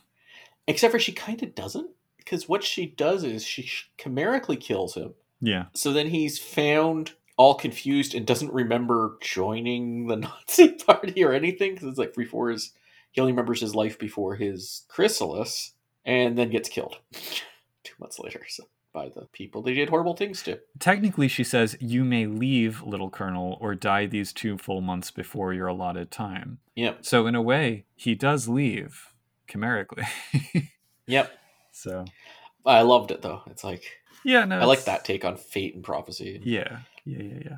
I have thoughts about this house, but I liked it as an opening fiction. hmm Then we get a variation on the usual narration, in that it's a prisoner recounting her house's story to a grand alliance of Gwydion, Fiona, and Balor, in which we lean deep into the Chris Howard metaplot. Yep.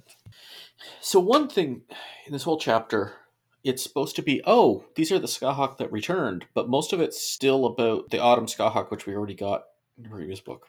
So. But it does say that the ones who returned integrated pretty quickly and smoothly into Yeah. the existing house. Yeah, it's true. Yeah. So, like, they only really differ in terms of their boon and ban and birthright and frailty. Anyway, it's the straight out of Irish myth, Tuatha Fomorian war history stuff again. But Yep. in that context, we have the Morrigan, fabled Irish goddess who bore Scathach, the shadowy one.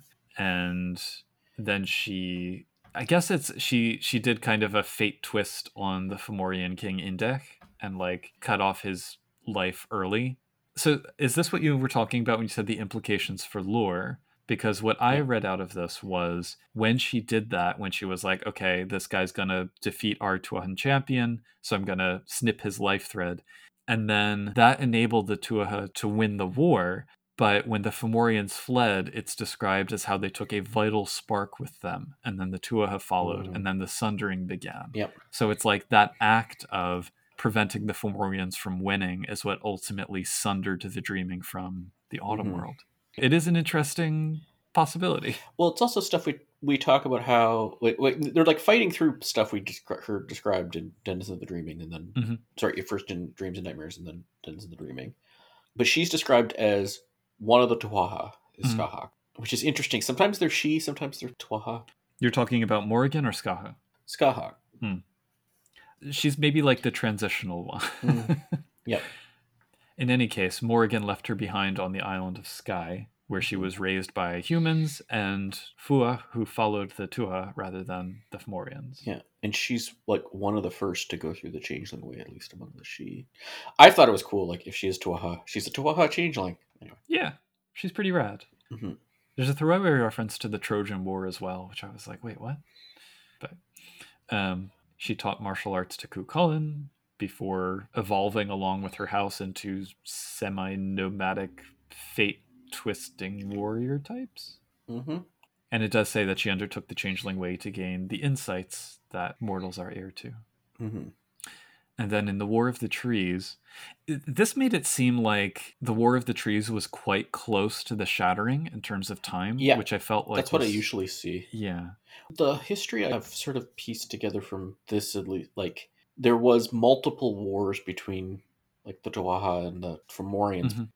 I got confused by other parts. The War of the Trees was basically mostly according to this, mostly Kithain at that point, the Tuatha had left. Yeah, but it was still in the dreaming. Yeah, but it was like the remaining Fae Yeah. before the Shattering, the remain the lesser Fae, if you will, that you actually get to play, are fighting the Fomorians at that point. Yeah, I suppose. It just it was it seemed kind of muddy to me, like when exactly it was happening. The culmination of that is that Scathach fights the son of Indech, Octriallach, and I liked that where it's, you know, the two children fighting after her mother got his father killed. It's like Mhm. they continue the fight. And she ended up basically kind of being bait so that the Fey sorcerers could imprison the White Court in the Forest of Lies and her along with them. Yep. There is also the tantalizing note that she had a daughter, Uathach, who had much sorceress talent. She was a Morphean oracle and could shapeshift into a black unicorn, but she and her some of her housemates refused the changeling way and departed into the dreaming, presumably looking for the Green Court, which most folks say was a bad idea. Who'd thought? Story hooks. Yep. They're here. But yeah, they have the bidding of the Shattering. With the Fomorian second defeat, the remaining Tuatha De Danann departed for good. Yeah. And then a bunch of them got killed by the remaining uh, commoners were not happy with them. Nope. A sidhe is still a sidhe. Yep. Since the shattering, they've kept up with Scathach's command to test themselves against banality. There's a note that they like made friends with a bunch of prodigals, but then there's no opinions on prodigals later. so, Yeah. yeah. But they protected the autumn world and they emphasized freedom, dignity, and change within the human spirit. So they like fostered abolitionist movements and revolutions. hmm There's a note that their oracles foresaw the resurgence down to the hour. The weird thing about the interregnum for me is they keep going into the dreaming still. Like, I guess they knew some of the pathways still. It's pretty selfish of them to keep them to themselves. Yeah. But yeah, I believe it. Or maybe it's saying like the ones who didn't undergo the changeling way, and it's just kind of combining the narratives. Maybe. In any case, they were mercenaries in the Accordance War, and Well, they, called mercenaries. I don't think they were accepting payment. They were doing it for fate plans. yeah, Yeah. they played both sides. Yep. But more recently, they've been preparing for the end times. Do you know what the 1980s Greens Rebellion was? Uh, the what? They talk about the witness the 1980s Greens Rebellion. I really never looked it up. Oh, oh, I think that's when like the Green parties really like became a political force Oh. in Europe. Okay. Like there was a lot it's when all like the pushback against nuclear power and stuff was Oh, happening okay. but that's just assumptions more things chris howard researched for this book Yeah. 1980s european politics and then the lost houses connection is that the fae who followed uathach to the silver sea are now the ones coming back to shore up their house Mm. So they're not even coming back from Arcadia. presumably not although they do have a home in protea which is like next door to arcadia so Mm. in the heart of the Oniric realms. We get tidbits about their society. They generally don't take titles and reject the core dream of rulership. They were originally Seelie, but they're not really loyal to courts. Yep. They obey the Morphean oracles for guidance, which is derived from their close relationship to fate. Yeah, so this is like near the Moray, but not where the Moray. I assume they they all kind of just visit each other like for tea. Yeah. The current oracles include the enigmatic Phantom Talos Perteu, Birog the Lesser Blue Witch of the like. Yeah, I mean this is just names. Yeah, no, it, it's very dreams and nightmares. Yeah. I like the aspect of like time is running out because they've been changing and cheating fate for so long and now fate's like had enough with them. So that's a neat piece. So also there's a bunch of errata and text that was cut from this book. so Mhm. in this section, presumably there was supposed to be a bit about the Red Branch Knights, where the Scathach kind of refused to get involved with them. They helped create it, but then they're like, no, it needs to be autonomous. We need to not try and influence their destiny. And then there's not a commentary on the Escheat, but there was supposed to be one where they were mostly okay with it, but then they kind of question when other sidhe equivocate around the rights of domain and life in particular Mhm. they're like, yeah, stop making it just be whatever you want. So then we also have a page long sidebar on their meritocracy. Yeah, this was like weird. I don't like we have to take. Okay, first, I don't even like you have Gremayre separately from Dreaming Lore. First of all, Changeling or Dreaming Lore. yeah. It feels like something that maybe was intended for Noble's The Shining Host, but didn't make it in, so now it's in this book. Yeah. This sidebar is what I point to the most when I think of them as the what I like to call the Mary Sufi Fate Ninja. Like Mm-hmm. they have to be good at everything to advance. They have titles drawn from Sufism for reasons unclear. And their skills are entirely centered around like swift and deadly combat, but then also perceiving the future and changing it. And it's like, give them some flaw somewhere that's more significant than just sometimes they frenzy in battle. Yeah. Other houses don't like them much. Like, I don't know. They feel like weirdly. This whole house remind. We'll get to it later, but remind me of some stuff in Exalted. Like it feels like. Was, Well, especially the martial arts. but the timing, neither one could have inspired the other one. I don't think. So it's, Yeah. I guess it was just in the air in the late 90s yeah, slash early Audis. Anyway, then we get some opinions. yeah. Some of these were cut from the book. Yes. Well, the commoners at least are all in here. So Yeah, Boggans are the best, but occasionally gossips. Mutual assistance with the Eshu. But the, thing along with the Sluagh are the least frequently seen changelings. I'm like, what? Well, you rarely see the same one for long. Oh, So, Yep. nockers they have a little bit appreciation for. Tolerant of Pooka. Although it does point out very interestingly here that Autumn Scathach at least can be made to look foolish with cantrips. yep. So they are often the butt of Pooka pranks. They've gotten used to it over the past 600 years. I like the line, they have taught us patience. Yeah. It's a very diplomatic way of saying. They do not like red caps. Nope. Satyrs they bang. Yep. Like everybody else. Sluagh. Useful allies. So are trolls, but differently. Hey, they like trolls. Wow. Yeah, imagine that. They have a mixed relationship with their fellow sidhe, and then house by house. Well, it says most houses they have an adversarial relationship with, but We were once affiliated with this court, and even now, most of us are sympathetic to Seelie sensibilities, but yeah. politically, they're less in favor. And they acknowledge that Seelie domination of the Autumn Fae has caused an unhealthy imbalance in the dreaming, one we will soon rectify. And it's like, are they going to go around just killing Seelie Sidhe? Probably more subtle than that, but Probably, I would hope so. They're not enemies with Beaumayn. They're just kind of like, eh. Yeah. but they do not like Dougal that much. yeah, this is the one who doesn't like Dougal. They acknowledge their skills. Because there's too many Balor spies in Dougal. News to me, but okay. No, that was that's been a long going thing of Balor spies. In I guess that's true. Yeah, yeah, yeah. I think it's the only other house to figure that out, though. We have some beautiful art on page 106 of like Mhm. a Scathach presumably summoning a. I guess this is That's her daughter. Yeah, it's her daughter turning. Yeah, transforming in front of a bunch of Firbolg. Yep. Unfortunately, this art sidebar covers a number of house opinions that were supposed to be here. Yeah. They're okay with Eiluned, Yeah. admire Fiona, but are puzzled by them. And she's talking to a Fiona in this section, so she's like, oh, this is you. I like the House Gwydion one. How can she, so individually noble and heroic, be so timid and vacillating as a house? Yeah. Liam, they're into. And then we get to the Unseelie. I like that Aesin is described as the best and worst of the Unseelie. yeah. It's like, yep, even more equivocation from this book. They have a grudging partnership with Ailil. The Balor, they do not like at all. Nope. They know what the Balor are. They've got their long-standing feud with Daireann. Admire Leanhaun. It's nice to see some pro Leanhaun sentiment. Oh, they're not a fan of marriage. They're unsettled. Yeah. And then Why have they uh, encountered so many of the Antine? I guess because Scathach was raised by the Fuath, it says. And, Mm. you know, if some number of them were wandering through the dreaming, maybe they were like encountering them. Yeah. Presumably the Moire they have a close relationship with. Mhm. And also, Chris Howard wrote Denizens of the Dreaming. So Mhm. There's that connection. It's just the no, the the Morai do not like these guys at all. Well, yeah, they they may not like them, but they have connections with them that the rest of the Sidhe don't Yeah. have.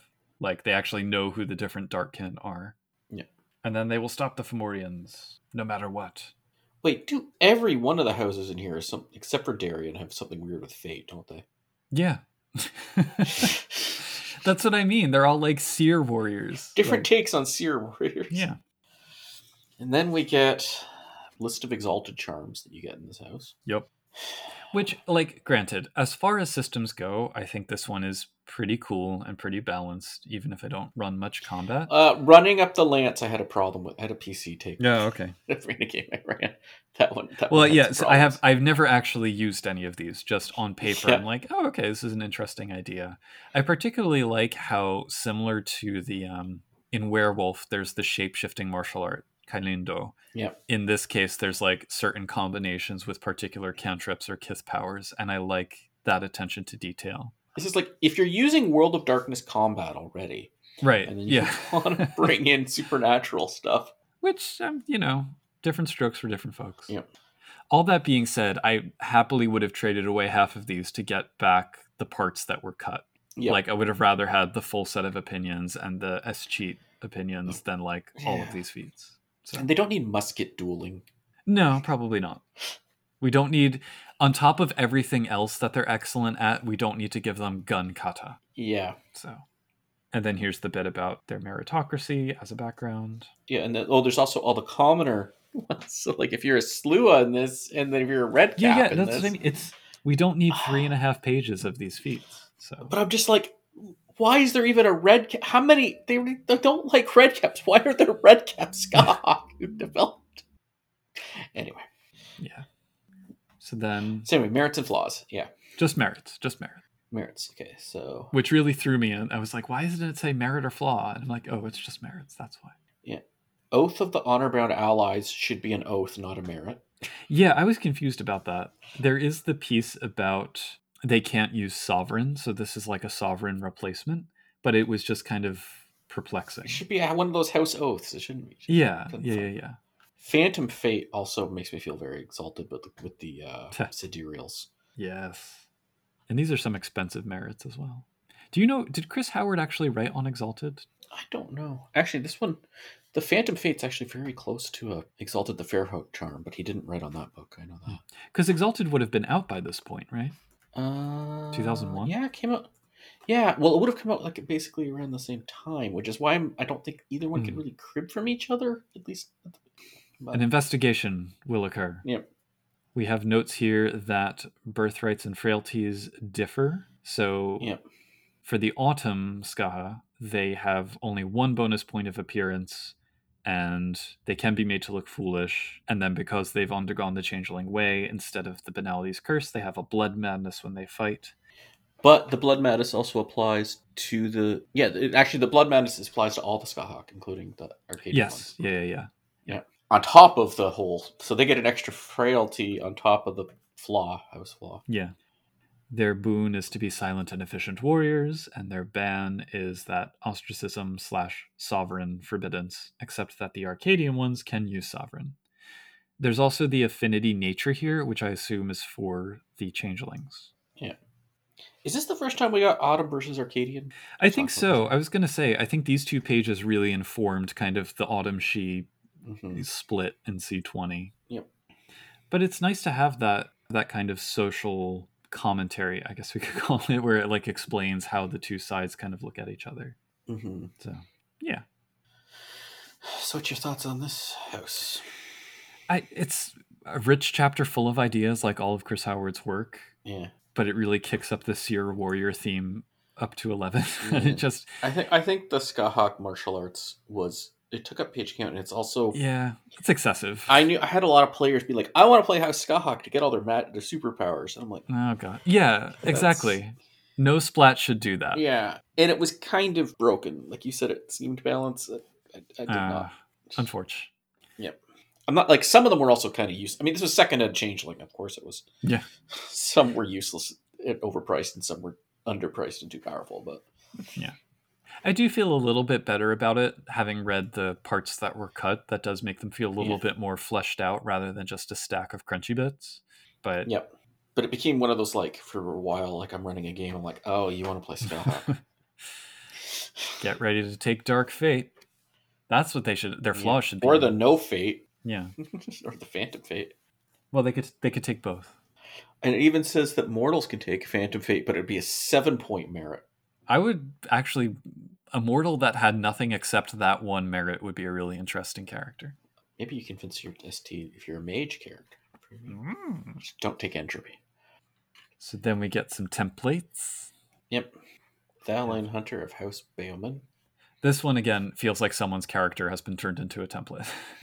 Yeah, this is the most PC-ish template character we've gotten ever. I think. I didn't check the dots this time, but Yeah, I'm gonna guess that one's probably correct. yeah. The third Millennium Vol. Oh, that sounded wrong. Of House Ace. Volva. Volva. like Volvo. I with an A. I love this character. Do you know this was written in 2001, but if it were written today, she would be an influencer on WitchTok, I think. Yeah, That's kind of the vibe I get. but she was someone who was doing like what like a séance in front of a bunch of people, to, to get, but then didn't summon a ghost. Summon the sidhe that possessed her. Womp womp. Just, and, but she's like it's like using her arts to do quackery to get money from people. It's appropriate that we're recording this on All Souls Day. Yeah, Then the modern day herbalist of House Daireann, which is she's fine. It's rare to see a changeling with four dots in science. And I like that. Yep. All of these, though, okay, the the one who's ripping off rich people for whatever, Mhm. two dots resources. Yeah. The successful herbalist, two dots of resources. Well, she's got a lot of student loans. Okay. Opportunist of House Varich. This one I found was pretty boring. Because I'm Yeah. like, isn't this just all of them? But also, using their amazing powers to get into business, two dots of resources. Yeah, I, I yeah, indifferent to this one. The last one is I like this one more than the other four combined. Frankly. Yeah. This one's bonkers. He's, Yes. uh, the dream alienist. It's like take Sherlock Holmes, mix him with Mulder, make him a sidhe, and stick him in Changeling Inflected Horror, and then give him awesome art. Yeah. And that's this But, like, he's not in the FBI. He's got an FBI badge. he is, yeah, yeah. He's in the FBI. Yeah. But he's wearing that weird robe thing. Yeah, it's. Yeah, he's Sherlock Mulder, Yep. solving Dexter crimes. Why has he got chicanery, though? That's anyway. well, it's useful to move unseen. Soothsay, though. I really liked that last one. Yeah. And then we get the most depressing two page spread in all of second edition. Really, it's the. But this it's the first page that's the most depressing to me. Uh, Well, yeah, yeah, yeah, yeah. So this is saying in 2001 we get April, the Book of Lost Houses, June, Kith Book Eshu. I'm not sure if those came out in those months, but and then October, Book of Glamour. I'm pretty sure Kith Book Eshu came out either very late 2001 or early Yeah. 2002.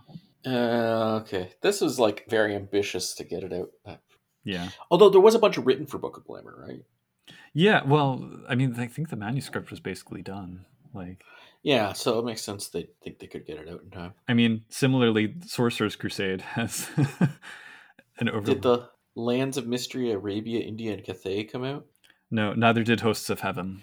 Yeah, And Witches and Pagans was a download only, yeah. which I know Terry has talked about on Mage the podcast. So I don't know Aberrant or Trinity well enough to know what did and didn't come out. I think the first Trinity one came out. I don't know about the second. Yeah, And the Aberrant, I can't remember how many of those. Yeah. And then a Ravenloft thing for some. Oh yeah, they were doing. That's when they started doing. Oh yeah, this is the D twenty yeah, boom. Briefly. so this is when, for a while, White Wolf was making a whole bunch of like Yeah. D and D supplements. Because the um the open game license had just been approved. Yep. And then Kith Book Eshu. Ad. And that is it. Yeah. So overall thoughts. I think every write up in here is pretty solid. Each of them kind of lacks something, like one thing that all the others have, whether it's merits and flaws or societies or whatever. But I, I think all of them are decent. In order of preference, I'd probably put them Daireann, Varich, uh, Beaumayn, and Scathach. I'm not sure which one I would put above the other, and then Aesin at the end. But even, like I said, Aesin is still fine. It's just Yeah. I wanted more. I think they're Mhm. solid additions, but I I always kind of think with new houses, and this goes for like homebrew ones that people make as well. Does the house that's being created overlap too much with any other? And one also has to ask Does the identity of the house flow from a source that makes sense? Or does it seem Yeah. like an ex post facto justification? Yeah, if you went before Book of Lost Houses came out, and then you Yeah. took any one of these houses and you asked, does this overlap too much with what's before? I would say no. Right. And then we got five houses that overlap with each other. Exactly. Yeah, yeah, yeah. They're all kind of variations on a theme, which I guess it's kind of leaning into the meta plot and like, yeah, it makes sense that this is the end times and this is where prophets and warriors would be coming out of the woodwork, but it's still like Yeah. Daireann, I think I actually part of the reason I like them the best is because they're the least like that. You know, Yep. they're warriors, but they don't have any kind of like magic skills or, you know, they have some fancy cudgels, but they don't have a whole martial arts system. And we've already had a whole bunch of warrior sidhe houses, like beforehand, like half the Seelie ones. And like, Yeah. so, like, it's not a big deal to have Daireann, especially with, because there's such a different take on it. I just, I love them so much, that house. that- Yeah. Well, and the poisoning aspect, I'm like all in on that. But Yeah. It's incongruous in a way that's I like. Mhm. Yeah. Anyway. But like the other books of houses, I still think it's suitably deep and helpful enough that a C20 player could still get a lot out Mhm. of it if they wanted to play a Yeah. sidhe. Mechanically, maybe some merits and flaws or something, but like, Yeah, but that's I mean all their all their boons and bans have been updated and Yeah. whatnot. So we'll have to do kind of a comparative thing when we read through C20. it's both foundational to what we got in C20 and useful still in C20. That's a good combo. Yeah, it's one of the better art house offerings in my opinion. hmm So One of the longer ones, that's for sure. Even with the padding they did. I think page for page there's less white space and the art Yeah. I generally don't hate. So Yeah, I just keep thinking, like, imagine if this was back and with the early, like, especially first edition production quality. That would have been. Anyway. Yeah. So I guess uh Yeah. one book left from the original one full book left. Well no, two full books left. One LARP book and one tabletop book from the original run. Yeah. I think the LARP book came out. I have to check the date on that. I think it came out later. Well, we'll we'll see how the release order goes. Yep. So yeah, you can find us at changelingthepodcast.com. You can send us an email, podcast at changelingthepodcast.com. Send us a toot, changelingpod at dice.camp. You can go to our Facebook page and, and check it out there and comment with chat with people there. Uh, Changeling the Podcast. You can join our Discord, uh, discord.me slash CTP. That's become a lot of people have been joining lately. It's getting very lively. And yeah. Links will be provided in the show notes. Yep. And once again, I'm Josh. I am the recently returned Daireann known as Pooka. If I had to be one of these, I think I'm supposed to be in House Aesin, but I don't really know which in the thing I'd be. I think I'd rather go. I could go Daireann. I'm half Irish. You can be anything you want to be, you really can. Yep. We note with interest the lack of information about Minnesota in Changeling 20th Anniversary Edition, the only one of the United States to remain curiously and entirely absent from the book. This allows us to maintain our theory that, given the house's implied numbers in Chapter 2 of Book of Lost Houses, the entire human population of the state has been displaced, possessed, if you will, by these Alfar. Further evidence the ducal seat has been moved to High Falls on the border of the Kingdom of Northern Ice, Minneapolis has been renamed Wattensbier, and the Minnesota Nice culture has been replaced by duels to the death and the ritual of the Blood Eagle.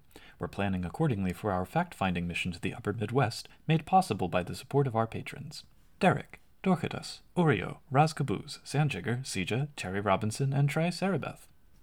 You too can support our show by signing up for Patreon at www.patreon.com slash changelingthepodcast. It's also helpful if you leave a review of our show on the listening platform of your greatest convenience. If you liked this episode, feel free to tell others about it, and do drop by our Discord to have a chat by visiting www.discord.me slash ctp. That's all for now, so watch out for those gates to Arcadia, because they seem to just keep opening. And until next time, keep on dreaming.